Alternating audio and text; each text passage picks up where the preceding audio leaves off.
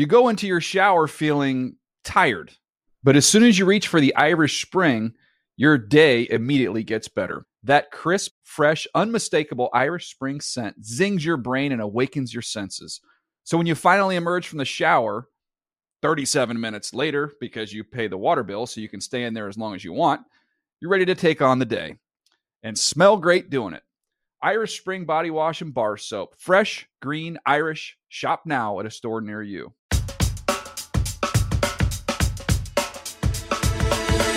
This is Jessie Bates III with the Atlanta Falcons, and this is the NFL Report. Welcome into the NFL Report. When you're a guest on the NFL Report, you know what it gives you, Steve? It gives you another pick the next week. Jessie Bates with another interception for those Falcons as they take down the Jets. How about that? We have a Monster Monday for you. Stacey Dales was in that locker room at Lincoln Financial Field, the visiting locker room for the San Francisco 49ers getting their revenge, as we've all talked about it this offseason. Also, Bridget Condon will join us as she talks about the Rams potentially being not just a playoff team, but a potential threat if they get into the postseason. Also, it's a Monday, so it's a Jeff Chadiha first read Monday. We're going to have a lot of okay, MVP okay. talk. Two MVP contenders, Steve, in the conversation. We're at Lincoln Financial Field, and one of them thrived. Roll it, LC. First and 10 Niners in the Philly 48. Purdy looks left, now middle, throws, caught. Broken tackle by Deebo Samuel, runs for the first down 30, 20, 15, 10, 5, touchdown!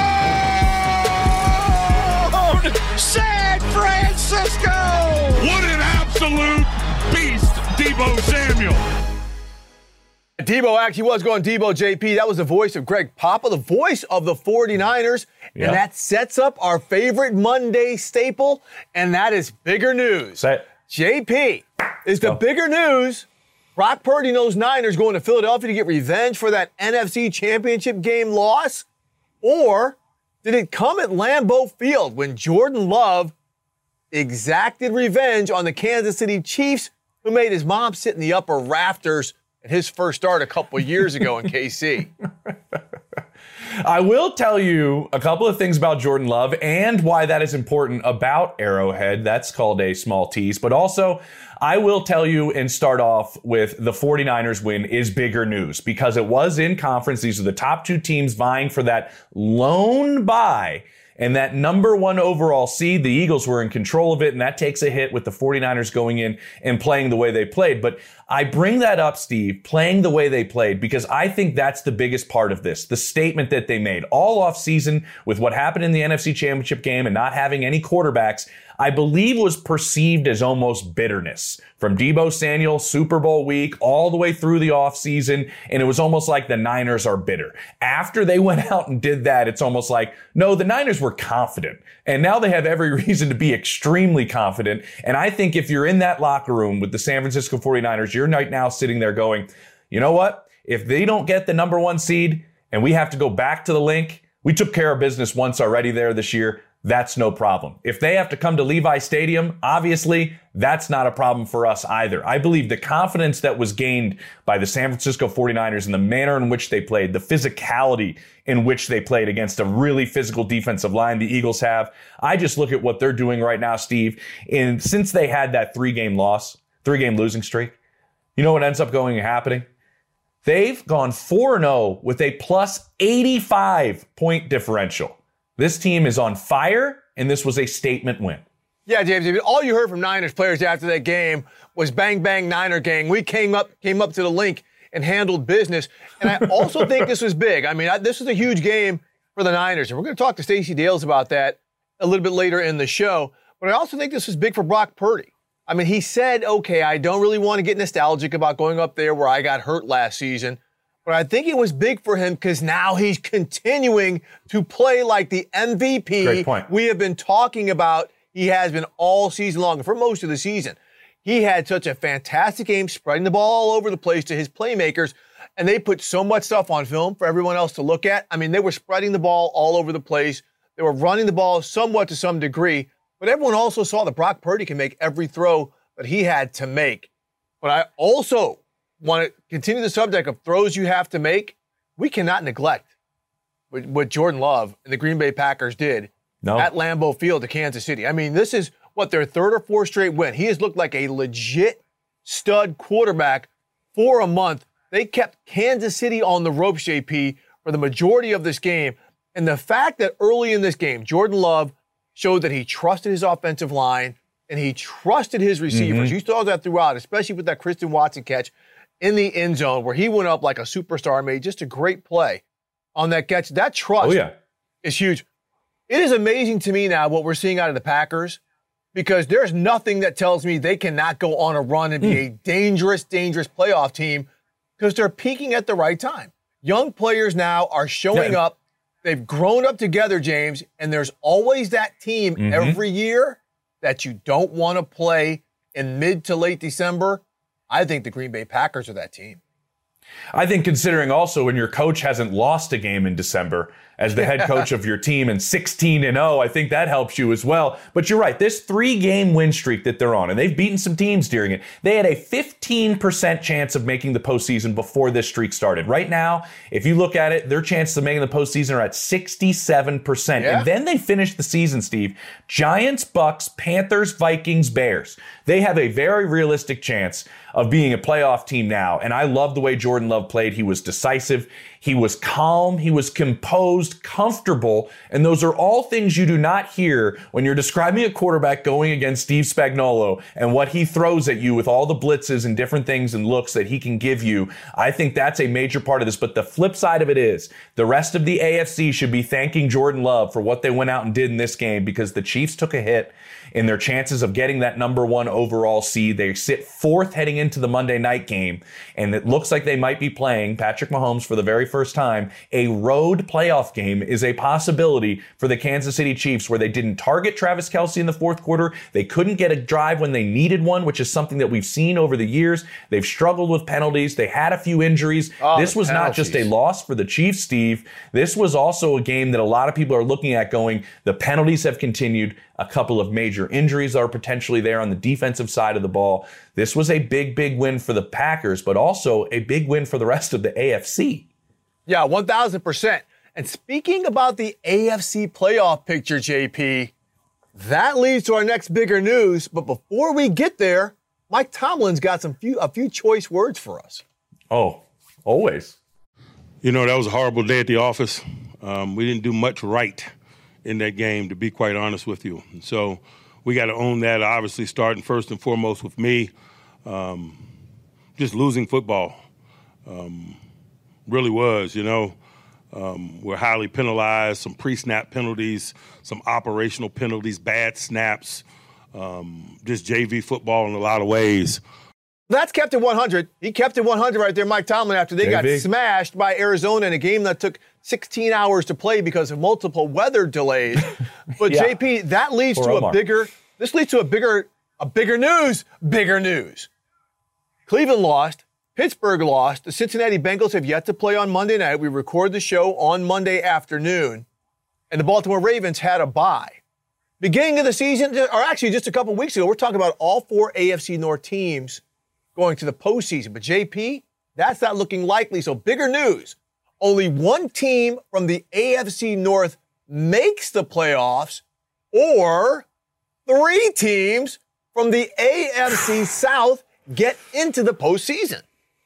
I'm going to say bigger news that there is a chance right now with what the Colts did and what the Texans did that three teams potentially from the AFC South could be in the playoffs. That is bigger news. This division has been a laughing stock for the last several seasons. I could go back maybe further than that in terms of its really, what do you think, Steve? Respect around the league as a division top to bottom. But what I'm seeing from the three teams that could potentially be in, you know, Jacksonville sitting number one overall in that division. Then you have the Colts sitting second and you have the Texans sitting third. These three teams score points. And that has been an issue in the NFL this season.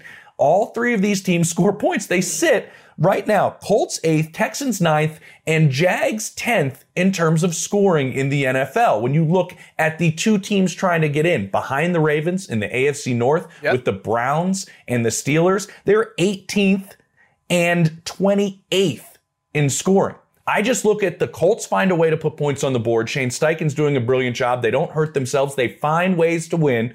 And then late in games, the Texans, yeah, they blocked two punts. They won a game with like 11 field goals over 50 yards once this year. So I, I also look at the Texans the way they play late in games with CJ Stroud being at that game this past Sunday. We'll talk about it. They're never out of a game. And as aggressive as they are downfield, they find ways to do that. I think the Jags are that way too because they went on a run at the end of last year. They almost won in Arrowhead in the postseason. They can go on a run again. They have the talent to put points on the board. So that's why I think that is bigger news because these teams score. Well, let's call up the AFC playoff picture. Let's look at the schedules of the four teams leading the divisions. I think the bigger news comes from the AFC North only having one team. Okay. okay. And, and we're seeing right now the Ravens, and they still have a murderer's row. They've got the Rams at Jacksonville. Yep 49ers, Miami, and Pittsburgh. It's not easy for them, but they're still going to win their division because every other team in that division's got quarterback issues, and that's why those other teams are going yep. to drop out. JP, I'm going to say, and here, here's another reason why I think it's bigger news to AFC North. We're thinking about all of these quarterbacks, okay. and we're saying to ourselves, okay, if we had Joey Burrow healthy, if we had Deshaun Watson healthy, those teams are legitimate chances to win the AFC. Are you honestly telling me, yep. outside of Houston, that Gardner Minshew and those Colts that you talked about, or maybe even uh, maybe Jacksonville, but do any of these teams have a legitimate shot to knock off the Dolphins or the Ravens or the Chiefs? That's why I think those AFC North teams, they have quarterbacks healthy, they would have legitimate shots. I don't know if too many of these other teams from the South can. Also, by the way, JP, as we get ready to get out of this segment, the AFC Championship it's going through Florida, baby. You saw those schedules there with oh, the Jags okay. and the Dolphins. It is going through either Miami or Jacksonville. You talk about Patrick Mahomes has never played a playoff game outside of Arrowhead. That is going to yep. happen this year. I'll say this real quick, Steve. When you bring up these uh, what ifs, guess what? Those guys aren't playing in this postseason. Joe Burrow's not playing in this postseason. No, no neither is Deshaun Watson. So, I mean, I would rather have Gardner Minshew in the postseason because I just love watching, you know, Minshew Mania. I was there when it started. I was covering the game when he came in for Nick Foles week one in Jacksonville that started all of Minshew Mania. I stayed for two weeks. That's how crazy it was. Have you heard anyone talk about Minshew Mania well. and, and with the Colts right now? Is anyone talking about Minshew oh, Mania with the Colts right now, JP? I've got, listen, Shane Steichen brought him brought brought Minshew with him for a reason, and now he's paying off a little bit. I'd rather see before we finish this up Gardner Minshew in the postseason than say Joe Flacco or whoever's maybe filling in for Kenny Pickett right now. I'm maybe seeing Minshew out there with that those flocks flowing, and you know, I mean, I wouldn't, well, I wouldn't mind okay. it. I wouldn't mind it. Hey, coming up to hey, listen, listen let's just move on from the, the mediocre quarterback play to some real quarterback play. And that's two guys that were competing for the MVP this season, in our opinion. That's Brock Purdy and that's Jalen Hurts. And this was one of the biggest games of the year. Stacey Dales was there.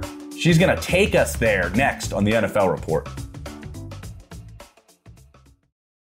You go into your shower feeling tired, but as soon as you reach for the Irish Spring, your day immediately gets better. That crisp, fresh, unmistakable Irish Spring scent zings your brain and awakens your senses. So when you finally emerge from the shower, 37 minutes later, because you pay the water bill so you can stay in there as long as you want, you're ready to take on the day and smell great doing it. Irish Spring Body Wash and Bar Soap. Fresh, green, Irish. Shop now at a store near you.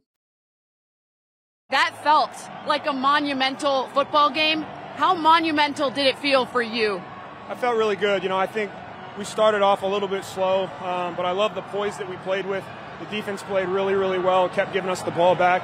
And uh, the O line, everybody blocked up front so well all day. And, you know, it feels good to come, come here and get a win. I talked to some of your teammates this week, and I was told we didn't talk about the NFC Championship game that happened a season ago with this group. It didn't feel like that today. I mean, that was dominant. What, what conversations did you have about redemption? Yeah, I mean, it's it, you know those are those are all thoughts that might go through your head, but at the end of the day, in, in the NFL, it's it's a week to week.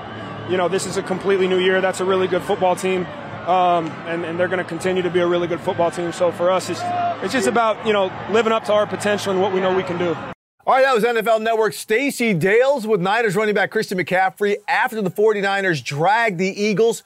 James Palmer, we are now joined by Stacey Dales. And Stacey, this is why you're such a great there reporter because you were not buying the BS that he was telling you how they were not talking about this game beforehand with all of the woofing. Yeah. How important was this game for the 49ers, Stace? Yeah. Deebo oh, well, waving it, at it was really, yeah, right. It was so interesting watching Deebo run off the field. By the way, and Brock Purdy, they were so pumped. I, I remember when Christian McCaffrey guys walked up to me. I was I was caught up in the moment. I started cussing, to be honest with you, and I go, "Oh my god, I'm so sorry!" And I pushed Yeah. my mic away, and he goes, "No, it's." He goes. He goes, no, it's good, it's good. And, you know, he's so even keel on camera, Christian McCaffrey is, but what a performance. Six touchdowns in that game by the Niners. George Kittle, when we were in the scrum in the locker room, James and Steve, and it's great to be with you. Uh, I flew back this morning. He said, what a, a lethal stadium to play in at Lincoln Financial Field. And that couldn't be more true. How about the Niners coming in? They were the favorite, but they'd won three in a row. It's now four in a row. And really a dominating performance on both sides of the football. But it meant something bigger. To your point, as you teed me up, Steve, listening to Christian McCaffrey kind of downplay it a little bit. These guys were on a mission, and and Deebo didn't hold back, right? When he talked about calling Bradberry trash uh, after the NFC Championship game, well, he didn't double down on that, or excuse me, he doubled down on that in recent comments and backed it up with this performance. His first time ever with three scrimmage touchdowns in a football game, two of them through the air but as an offense to to to respond, especially after that sideline incident with with Big Dom and uh, Dom. you know, Dom. Drake yeah, Greenlaw, Big Dom. We got to give a shout out. I don't know, Gre- but yeah, with Greenlaw and Dom, it, for them to score on that immediate play thereafter offensively was substantial, and I just could go on and on. You guys, it was pretty awesome. Stacey, what I'm curious about is be you being at this game. And Steve, we've all covered this league for a long mm-hmm. time, all three of us. I feel like we're all been waiting for this type of rivalry.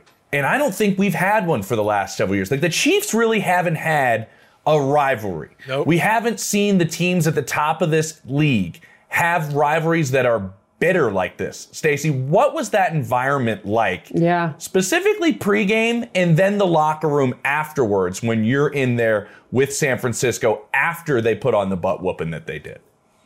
Yeah, James, it was interesting that you bring that up because we were talking to Charvarius Ward at his locker, and somebody asked him in the scrum, What has this rivalry become? And one of his teammates, I, I couldn't see who that was because we were all staring at Ward. He's like, This ain't a rivalry. This ain't a rivalry, but it it is. It's becoming one because It these is. are two dominant football It is. franchises. Yes. And it, it, it is. And before the game, to your point, James, you know when you stand in front of somebody on purpose, like you just don't want them to get past you, or you're like standing waiting to get on an airplane, Yeah, and do it to Steve. somebody's cr- encroaching behind you, and you just kind of give them the, the let this little block out. Well, that's what happened on the field before the game. The Eagles kind of taking taking their stance, if you will, and setting the stage, and the Niners didn't want any part of it. And what was really cool was we were we were talking to I mentioned Charvarius Ward. So he's in this Eagles green suit, stunning suit that he showed up in. And I asked him in the scrum, I said, "You're wearing Eagles green. I have to in- imagine that's on purpose." And he goes, "Oh yeah." I said, "Wait a minute. You you did this on purpose?" He said, Yeah. "Yeah." I said, "When did you get the suit?" And he said, back in the offseason, he purchased the suit. He had been saving it for this game. and I think that is significant to personify James and Steve, to personify just how much blood, you know, kind of was in the water in this one and the preparation and the lead up to it. And Stace, real quick, I mean, the, the Eagles, I think this was their third game in, in like just under two weeks. I mean, watching it on TV, it did look like they got worn down, like fatigue finally took over this defense. I mean, mm-hmm. did you see? Now, I'll say it like this: Did you see them get worn down, maybe because of that, or just because the Niners put the steamroller into overdrive? Ooh, great point. I think it was both, Steve. Such a great point. Uh, you guys saw the Buffalo game that went into overtime. They had to score 23 points last there. week to come back uh, in week 12. James was at the game. What was it, James? The, the defense was on the field for 92 defensive plays. crazy. Right? The Eagles defense. I think that was the number. So uh, I just remember talking to Cam Jurgens this week ahead of this game, and he brought it up to me.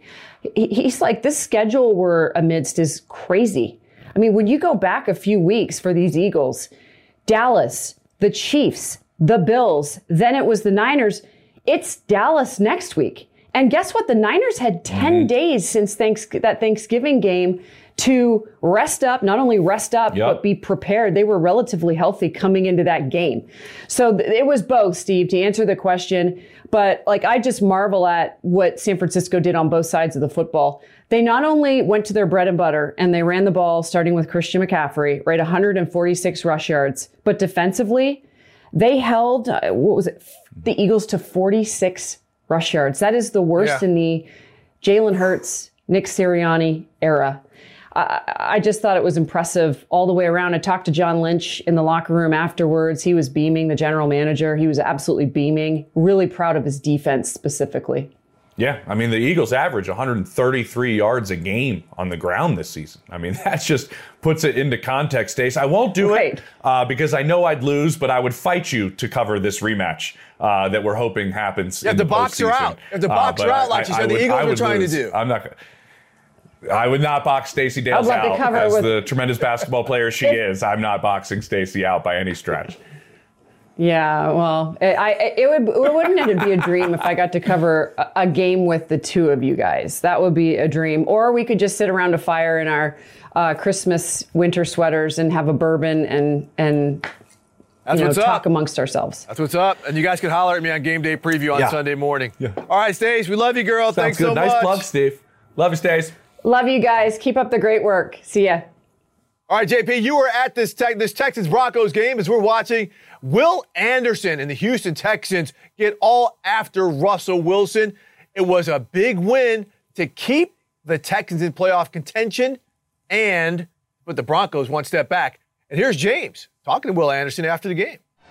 Will, I saw you after you guys get off the field, pretty emotional on the sideline there. Run us through that stop, that interception in the end zone, and why are you so emotional on the sideline? Man, it's just the team, man. All the hard work we put in, man. The guys been the training camp to now, man. Thing, man, we just proving everybody wrong, and we really don't have anything to prove to nobody but ourselves.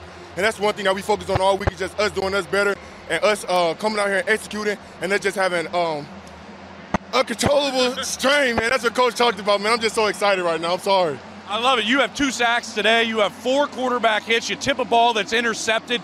This Broncos offense has been so efficient protecting the football. You forced those three interceptions. What did you guys do to force Russell Wilson in those situations? Man, we just rushing together, man. Everybody locked into their job, not getting distracted by nothing, running the game plan that we had in place. This week was a great group week of practice for us up front, man. And it was just everybody dialing in, man. It was really just all God. And I'll just say God did. That's it. Last one is Derek Stingley has two picks for you guys. How big were those? I know the one by Jimmy in the end zone's huge, but those two picks when they happened when Denver was driving. Man, just it's so much momentum change. You know, Derek Stingley practices butt off every day. He practices those reps. So it's not surprising that you come out here and see it every day because that's what type of player he is, what type of guy he is, what type of teammate he is. And I can't say enough good things. So I'm blessed for him to have to be here, and I'm so happy for him. And he had a great game today. You guys have changed the culture in Houston. Enjoy it. Thank you. I appreciate you.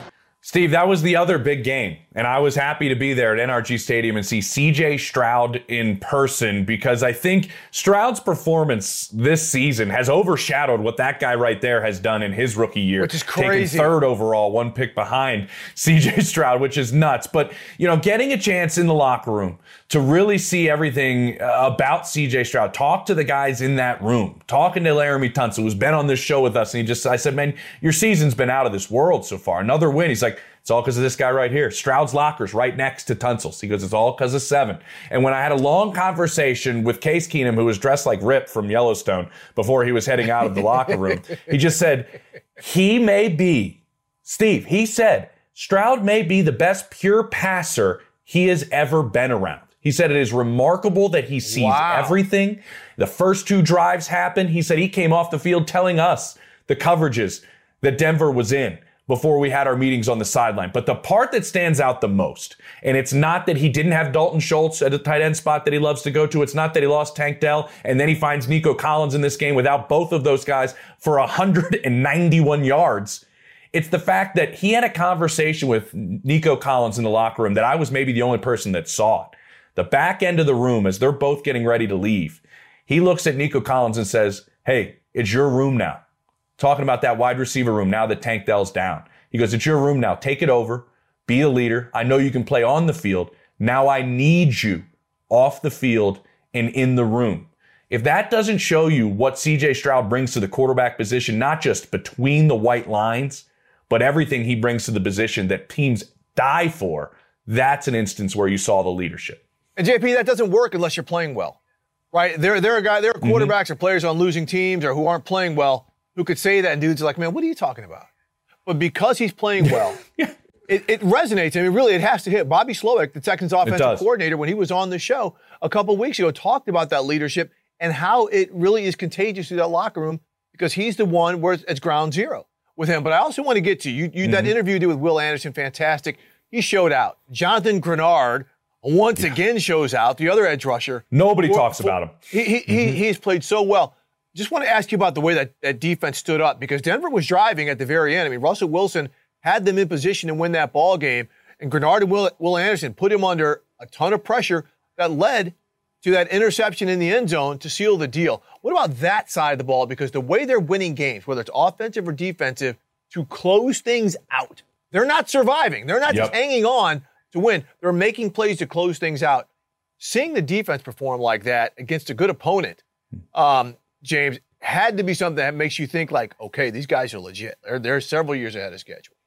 They really are. I, I'm standing on the field right down there on that side while that stretch is happening at the end of the game. And the get off and speed that both of those guys you mentioned have, getting after Russell Wilson, they impacted and altered plays extremely quickly. But what really stands out to me is the way multiple defensive players, including Jonathan Grenardo, had a long conversation with in the locker room, were talking about Matt Burke, their defensive coordinator, and DeMeco Ryans, and how prepared they have been. They told me outside of the two shots that Russell Wilson took deep to start the game, there was nothing that surprised them that Sean Payton and the Denver Broncos did. They were prepared for all of it. And a lot of coaching, what happens during the week, Steve, prepares these guys that now they have some talent. And getting Jimmy Ward back on the back end. Yeah. He the general, as guys have told me, running this entire defense. He was out for about a month with a hamstring injury. He knows DeMeco Ryan's defense maybe as well as Ryan's does. And so I think having him back helps this group that closes things out. Russell Wilson had four picks this season. He had three in this game. I think that shows you something about how prepared this group was for what they were going against. Great, great stuff, JP. I mean, that, that, that's absolutely great stuff. Hey, we come back, JP, after the break. It's time for Jeff Chadiha's first read segment. And it wasn't what Let's Jeff Chadiha saw in this game. It's the fact that he's been listening to me and JP when it comes to who the real He's a regular MVP listener. is. Coming up next on the NFL Report. You go into your shower feeling tired, but as soon as you reach for the Irish Spring, your day immediately gets better. That crisp, fresh, unmistakable Irish Spring scent zings your brain and awakens your senses. So when you finally emerge from the shower, 37 minutes later, because you pay the water bill so you can stay in there as long as you want, you're ready to take on the day and smell great doing it. Irish Spring Body Wash and Bar Soap. Fresh, green, Irish. Shop now at a store near you. We're back at the NFL Report, and it is time for our fantastic Monday segment with Jeff Chadiha. It is Jeff's first read segment. You can read the article on NFL.com slash first read. Jeff, I loved this week's column because you revisited the MVPs all the way through. and why don't you tell us who's number one? Because frankly, it is difficult for anybody to argue with that at the moment. It is. It is. It's time for Dak Prescott to get his flowers. And Yeah. I know that everybody keeps waiting for the other shoe to drop with, with Dak. Everybody keeps waiting for the big picks to come or the wilting in the big game moments. And you got to respect what he's done over, over the last seven games 21 touchdown passes, two interceptions. Josh Allen's not doing that. Lamar Jackson's not doing that. Patrick Mahomes is not doing that. He's playing better than any quarterback in the NFL. And we've seen what that's meant to this offense, to this team. And right now, with the Eagles coming in with a whole bunch of defensive problems the last couple of weeks, you have to wonder is Dak Prescott going to finally get his MVP moment, his signature win in this season? So I, I love what Dak is doing. He deserves to be on top right now. And if he keeps this rolling, he's going to get this award. I'm not going to argue with you, Jeff, because uh, Steve and I had a conversation a few weeks ago. Who is not part of the conversation and will be part of the conversation at the end of the year? And my pick was Dak Prescott. So uh, I appreciate you putting him at number one. but I am going to argue a little bit because this is the Brock Purdy show. This is Yes. the Brock Purdy This show, is the and he Brock is Purdy sitting fan there, I believe, at number two. Is he at two, Jeff? Brock Purdy two? He is All right, we'll take that right now, JP. Oh, he Okay. is a two. So it- what I'm it's curious deserving about- two. Yeah. I think he is a deserving two. What I what I want to ask you is he goes out and throws for what 314 yards, four touchdowns, 148 quarterback rating. If that performance happens from Jalen Hurts, do you believe America is saying Jalen Hurts is a clear cut MVP? But since Purdy did it, they refuse to say it.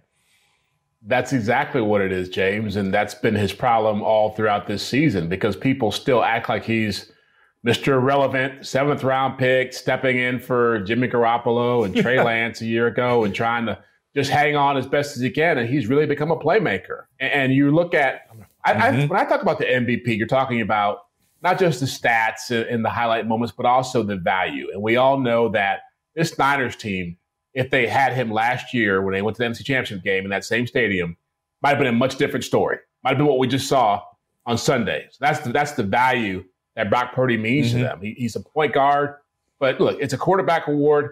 He's playing on a team that everybody now believes is the best team in football, and the numbers are there. He played, played the Cowboys, the Jaguars, and the Eagles. Ten touchdown passes, zero interceptions. That's MVP like. Hey, hey Jeff, a question on good. both of these, and, and we can we can differentiate. Let's go back to Dak. Okay, first off, we're talking about this, but Mike McCarthy. I mean, people have been on him as like a boring play caller, this and that. He is going for the jugular. I mean, does this change the narrative about McCarthy? And also, when it comes to Brock Purdy, do you think it is more so like you were just talking about him being Mr. Irrelevant, or because he has so many guys he can flip it to 10 yards down the field who make magic happen after the catch? Sorry to hit you with a double barrel, but Oh, I want to chime yeah, in on no, that I too. got you. Yeah, yeah, I got you. Well, as far as Dak, yeah, I mean, there were a lot of people who thought Mike McCarthy had lost his fastball. I give him credit because getting rid of Kellen Moore was a risky move. He, he'd had success there with Dak. A lot of credit for what Zach had, what Dak had become. But Mike McCarthy has matured over this season. You've seen some of the changes, whether it's more motion, more downfield shots, better red zone play calling. what about the cadence? What about the cadence? The here we go. Yeah, I mean, all that stuff. All that. I mean, it's Oh, just you, you realize that he's, hey, he's had success with quarterbacks in this league. It's very high level success. So he went back into his bag of tricks and he found a way to get Dak to another level. And as far as as far as Brock goes with the supporting cast, I defy you to find any quarterback out there who's won this award in the last few years who didn't have a great supporting cast. I mean, Patrick Mahomes had Tyreek Hill and Mhm. Travis Kelce and Andy Reid calling plays. Aaron Rodgers had Davante Adams uh, Aaron Aaron Jones. You've got people out there who've got great people. Jalen Hurts has had us a great supporting cast around the last couple of years, and so Brock Purdy should not be penalized for that kind of for that kind of Jeff. uh, privilege he's got. Jeff, there it is. Drop the mic. End the show. That's right. Exactly. There it is. Listen, I I don't want to steal this stat. I don't want to steal this because I was reading this this morning. Mike Sando had this on the Athletic that 48% of Brock Purdy's passing yards are yards after the catch. When Patrick Mahomes won his first MVP, 54% of the passing yards were yards after the catch. And that's exactly what you're saying, Jeff, is if you win this award, there's a lot of guys on your offense that are balling out. And there's a lot of talent a lot of times around you that, that makes these things happen. And I want to mention the guy that Pat threw a lot of those passes to, and Tyreek Hill. And you mentioned Tyreek in this column, and, and, and you mentioned where he's at and what he's doing. We all know that the stats are almost there in terms of that 2,000 yards. What my question is, is do you think it hurts his MVP candidacy and everybody's just making him a shoe in for the offensive player of the year because he really doesn't have any competition for offensive player of the year? Yeah, not even close. not even close. Yeah, I mean, it's almost like people give out awards. I mean, he may not. of let's everybody gets a piece of cake, right? Everybody got a nice little chunk that they can hang on to and nibble on. And you're right. I think that people assume that he's going to win that award and he can't be the MVP. But I I included him on this list because one, he's got the numbers. I mean, he's on a tremendous pace here to to smash that receiving record and become the first receiver with 2,000 yards. But he's also the impact he's had on that franchise since he showed up from day one. It's a quarterback like impact. The way he's impacted to, to a Mhm. Tagovailoa, the way he's impacted what Mike McDaniel wants to do offensively. You know, I've been wa- I'm not a big hard knocks, you know, reality TV show person, but I've been watching the first couple episodes and just Which his been great. Charisma. Yeah, the, the impact he has when you watch him on that show, you realize he's the leader of that team. And, and so I- I've always Yeah. been, you know, impressed with his, Great his point. physical ability and his numbers. But when you look at what he, how he leads and his maturity, uh, it's man, he's got to be in there just because of the impact he's had there. Most impact of a non-quarterback in the league. Uh, you know, it's hard to argue that. Yeah. A couple weeks ago, we were talking about AJ Brown, but the last couple weeks, he's not had the impact that Tyreek Hill has. But what about Tyreek's quarterback? I mean, Tua uh, we know he put up the big fireworks early. He's putting them up again, Jeff. I mean, I, I you know, you got him number six on this list. Uh, as, again, it's hard to argue with this list, but he's got to be in the mix. And you look at their schedule the right the rest Stroud. of the way too. You look, you yeah. look at his schedule the rest of the way. Baltimore, he's got Baltimore and Dallas to prove the big games against. But Tua seems like he can very much walk away with this when all is said and done. Because Jeff, I also said this: the AFC is either going through Miami or Jacksonville. Yeah, yeah, and really, yeah. Who gets the top seed is going to play a role in this.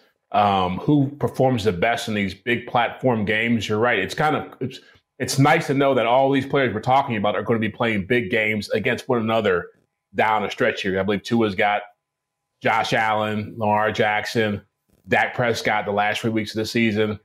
Obviously, the Eagles have been playing big games. The, the Cowboys have big games. But Tua's a wild card here just because he's one of those players you mentioned. If, if they had given this award out after after week three, he would have walked away with it. Like that's the kind of numbers he was putting up and the kind of things he was doing. And when you have an explosive offense and you can get those highlight reel moments, man, it, it, really sways people's minds. It gets voters excited. And that's a thing that he's starting to do again. He's got a couple more winnable games here against bad teams. But if he can dominate Dallas, if he can dominate Baltimore, he can dominate Buffalo, got a pretty good chance of winning this thing too. Yeah, and Tua is number eight. I said he was number six. He is number eight. So now I am going to argue with it because he should be at least six, Jeff. That's right. you like everybody. Hey, hey, hey, it seems like a parent. I'm, I'm not going to argue with who's number. Feel good. Oh, no, number two. I'm not going to argue with who's number six because Lamar is number six, and, and he deserves to be right in this conversation as well. And, and Jeff, who's going down? What do you think's better? Now, exactly. That's this is my point. Yeah, what do like you think's better for the league? That that we don't really know, and the list is this deep. That's a or, great Because you mentioned the top of the column. We're not having that dominant season like we've seen from Aaron Rodgers of late, and we've seen yep. from Patrick Mahomes of late. Mahomes is having a down year. Is they, what's your thought on what this means for the league? Does this make the league more competitive in people's eyes, or do they want to see that dominant performance in a season? Well, look, I, I, live in Kansas City. You guys know that, and I always hear people talk about Patrick Mahomes as the face of the league. And I've always said, as long as I follow mm-hmm. this league, it's never been one face of the league. You know, there's always been multiple faces, and I think you want to have a yeah. league where you go into different markets and you have different stars that resonate with people. And so what you're seeing is a transition away from there's a vacuum here with Tom Brady being gone and Peyton Manning being long gone, Roethlisberger, Drew Brees, all these big name guys. But now it's an opportunity, and so I, I think it is exciting to see all these young guys stepping up and showing themselves, improving themselves. You know, watching the Packers uh, Chiefs game last night, I was telling people around here that don't sleep on the Packers because when you have a young team just like with the Texans, you don't know when that confidence is going to kick in and when their star players are going to start realizing mm-hmm. we are stars and we can do star like things. And so I think what you're seeing is a lot of guys in this league starting to, to recognize that, hey, why not me? Why can't I be the next super, great superstar who dominates this league? I love that. I love it. I think that's fantastic because you do have the man down in Houston sitting at number four in CJ Stroud, but Jeff yeah. says he cannot win the award. It just doesn't go to rookies. So he'll just have to settle for the runaway uh, rookie of the too. year, yeah. I guess, down yeah. there in Houston. Yeah. Hey, he's been phenomenal and he might be one of the new faces of the league. Jeff Chadiha is a face Great of, stuff, of the Jeff. NFL report. Let's Great just say stuff, that. Man. He's a face of the NFL report. Appreciate go. it, man. Uh, I, I Appreciate it. You got a smile on your face, unlike uh, those guys in that ballroom when they found out that they were going to play Alabama. Uh, they weren't smiling too much. What, oh, here we go. They wanted Florida State. Here yeah. we go. Let's still worry about. We're about Steve's Mizzou Tigers. We're about to talk about that. Well, we bowl can't play off. Up. We can't play offense with a, with ten guys, but we're going to try to do it in the bowl game. That's Jeff Chadiha. Read his first read column, and coming up on the NFL report, Bridget Condon joins us with the surging Rams. Not just are they playoff contenders, but if they get there, are they dangerous? Bridget's going to tell us that next on the NFL report. You go into your shower feeling tired, but as soon as you reach for the Irish Spring, your day immediately gets better. That crisp, fresh, unmistakable Irish Spring scent zings your brain and awakens your senses. So when you finally emerge from the shower, 37 minutes later, because you pay the water bill so you can stay in there as long as you want, you're ready to take on the day and smell great doing it. Irish Spring Body Wash and Bar Soap. Fresh, green, Irish. Shop now at a store near you. We are back at the NFL report. Steve Wyche, James Palmer. We're about to be joined by Bridget Condon, but for those of you watching on the show, you are looking at Puka Nacua, who would be the offensive rookie of the year if not for that guy. Steve's favorite player. Down in Houston. Second favorite player, Brock Purdy's first. And there's Puka scoring a touchdown, tossing the ball to his girlfriend. She drops it the first time, but he gives her a second chance to recoup. And now he's a hero as kisses are being blown. All right, Bridget Condon, you were at this game with me when the Los Angeles Rams knocked off the Cleveland Browns. And there's a social uh, clip from Puka is dead. We don't know that's a friend or whatever, but Sean McVay said he thought Puka was dead after he got hurt in that game. but Bridget, you were at that game with me as the Rams improved to six and six after beating the Cleveland Browns. And what we saw out of this Rams team, to me, looked like they are a legitimate playoff team. They they put themselves squarely in the mix to get in. Green Bay winning did not help them, but they not only look like a team that can get in, but because of Matthew Stafford and maybe some other things that you found out in the locker room, they've got a chance to be dangerous in the postseason. Here come the Rams, Steve and James at six and six. I mean, you talk about the Rams and Chargers. We talk about them so often in LA. I don't think that any of us would have predicted that this was the LA team we'd be talking about right now as Good a potential point. playoff contender. Yeah. So it's very interesting. I remember I was just watching a clip from Total Access this summer and we were talking about the Rams rebuilding. And I made a point you can't really say they're rebuilding when you have Aaron Donald, Cooper Kupp, Matthew Stafford on the team, right? They were reloading. And that's exactly what they've been doing this season. Remember how bad it was for Sean McVay towards the end of last season, around like week 12 or so, yep. when no Aaron Donald, no Cooper Kupp, no Matthew Stafford, he was going through it. And we all were wondering, okay, Sean McVay and this Rams team, Les Snead, they throw all their eggs into one basket. They get the Super Bowl, but where are they now? Like F them picks. Well, they, they needed some picks, but without the picks, without the money, here they are making a way. And uh, talking to guys in the locker room yesterday, I was asking about one specific thing, and that was Sean McVay. And they all said the same thing. This guy has done such an incredible job at adapting and getting multiple people involved. Who was talking about Puka Nacua six months ago? I wasn't. I don't know if you guys were. Maybe DJ was, but that's about it, right? like right, they have the made these guys, uh, yeah, they have made these guys into stars and they've worked with what they have on their team. And it's honestly incredible incredible what they've been able to do. And they didn't just beat any old team. The Browns defense is very good. Yes, Joe Flacco is their four starting quarterback of the season, but he didn't have a bad game. They went out here and they won. They weren't just playing to to not lose, if that makes sense. And and so many people are saying it's because Sean McVay has the belief in him like he he went all the way back and said all right we're gonna we're gonna hit the fundamentals during training camp and we're gonna really start it from day one. It's been a slow build but they're peaking at that right moment. We're talking about december football and you've won three straight games after your bye week. This is the best position the rams could be in in my opinion I, I, will say I saw Puka Nacua just crush it in joint practices against the Broncos for two days. You I was sitting there with it. my like you roster. were telling me about him. I was sitting there with my roster and like you're like, how do I say his last name? who is this guy? And I'm like, who? Like, what's happening? Because Cooper Kupp was on a side field dealing with the hamstring, and he was working it against like Pat Surtain, like one-on-one drills. And Pat told me afterwards, he's like, the kid can play. Like I remember this, but it was also you're right, Bridget. That was a time where there were so many pieces right? That they were plugging in at guys that have played positions they haven't played really at the NFL level. They're going, well, no, he's going to play here. We're going to put this here. I don't know if we're going to be any good. We got all this dead money. What's happening? And now they've built it and they've put it together. But I do think what happened on Sunday is kind of a, an example of what has been built, right? Puka Nacua, we're talking about Puka is dead. That's what Sean McVay is saying. the toughness that he came back and yes. fought yeah. through and came back on the field is a big part of where this team is at right now. You saw them load the box consistently against mm-hmm. Matthew Stafford because why? He's still battling through that thumb injury, forcing him to throw the football. We know Stafford's one of the toughest guys in this league, right, Steve? I think these are two examples of where this team is right now in terms of a team that is fighting and a team that wants to fight. So if they keep fighting, Bridget, and they get into the postseason, can this team make some damage in the NFC? Because all we ever talk about really are two and a half teams the Niners, the Eagles, and half the time the Lions. Could they make damage in the postseason?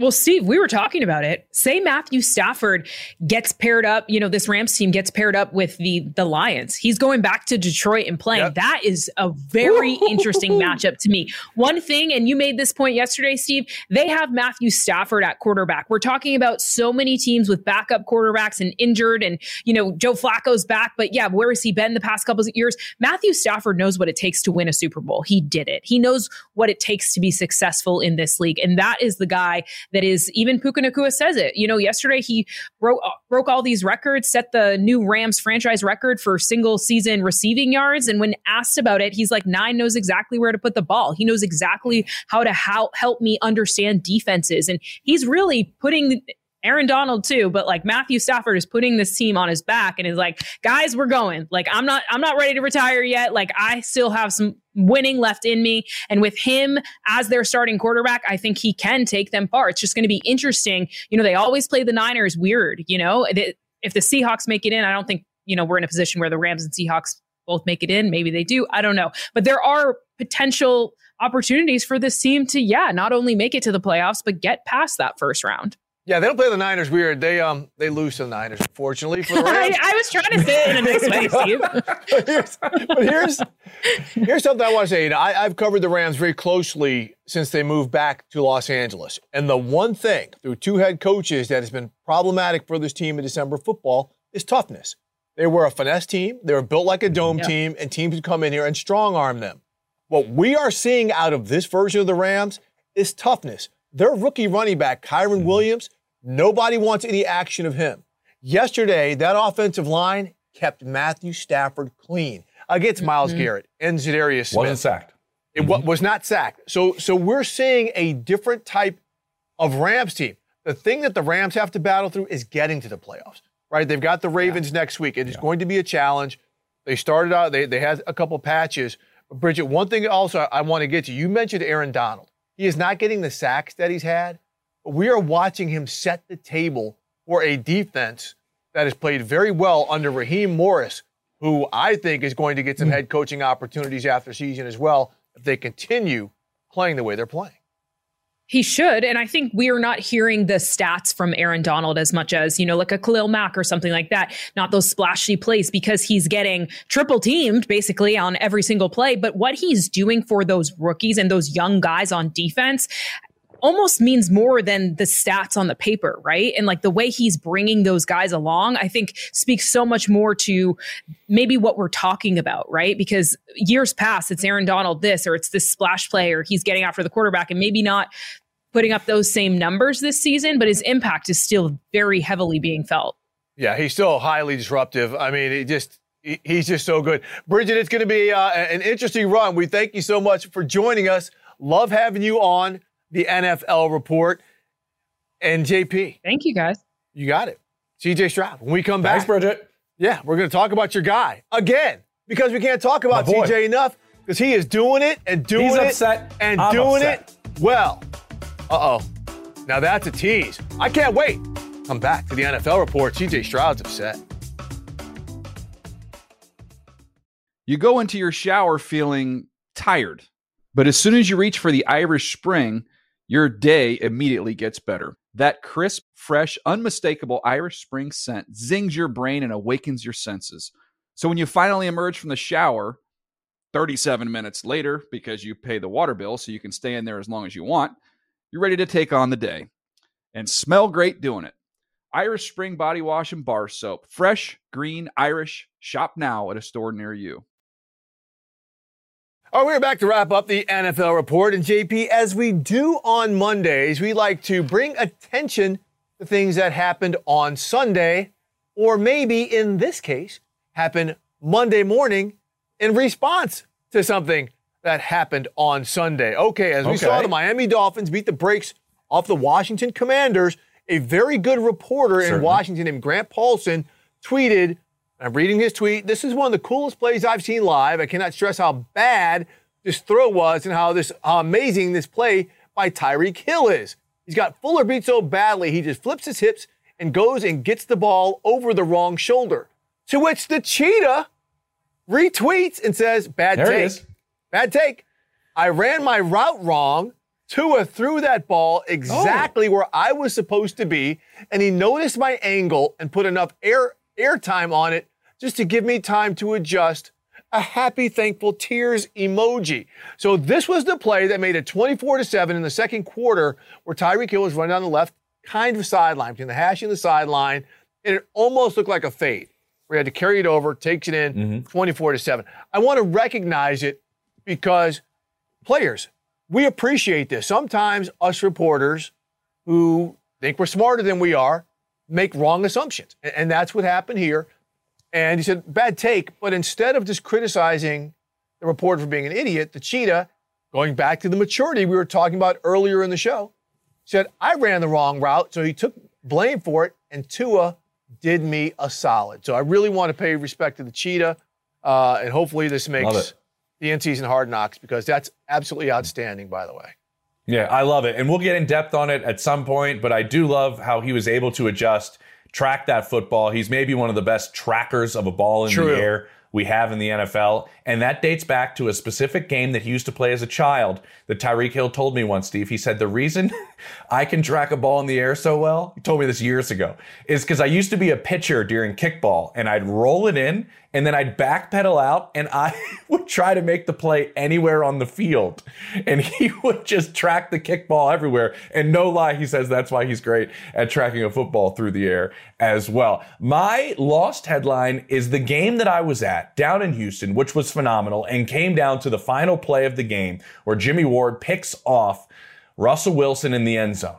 I'm on the field, Steve. It's loud, but it could have been louder throughout that game up in the press box at NRG Stadium, which is some, I don't know, in the sky somewhere about 70,000 feet above the earth. I'm looking down at countless empty seats Uh-oh. and a boatload of orange jerseys. Uh-oh. Speaking to people within the Texans organization while I was there throughout the pregame, postgame, they are not happy, specifically their quarterback, who's been very diplomatic about it, with the attendance of the Houston Texans I oh guess boy. I could say faithful or maybe unfaithful. I can say that I covered this team for two years living in Houston. Houston fans can be fickle. They are notorious for being late, whether it's the Astros or the Rockets or the Texans. But everything you have been through, you now have one of the greatest people that have ever been a part of your organization and DeMeco Ryans running the show. Go see him and one of the best passing attacks in all of football with CJ Stroud. I'm done, Steve, but you got to go watch these guys play. Let's do the podcast.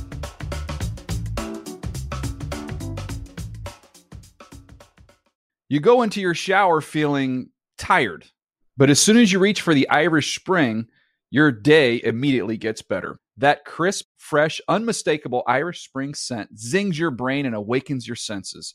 So when you finally emerge from the shower 37 minutes later, because you pay the water bill so you can stay in there as long as you want, you're ready to take on the day and smell great doing it. Irish Spring Body Wash and Bar Soap. Fresh, green, Irish. Shop now at a store near you.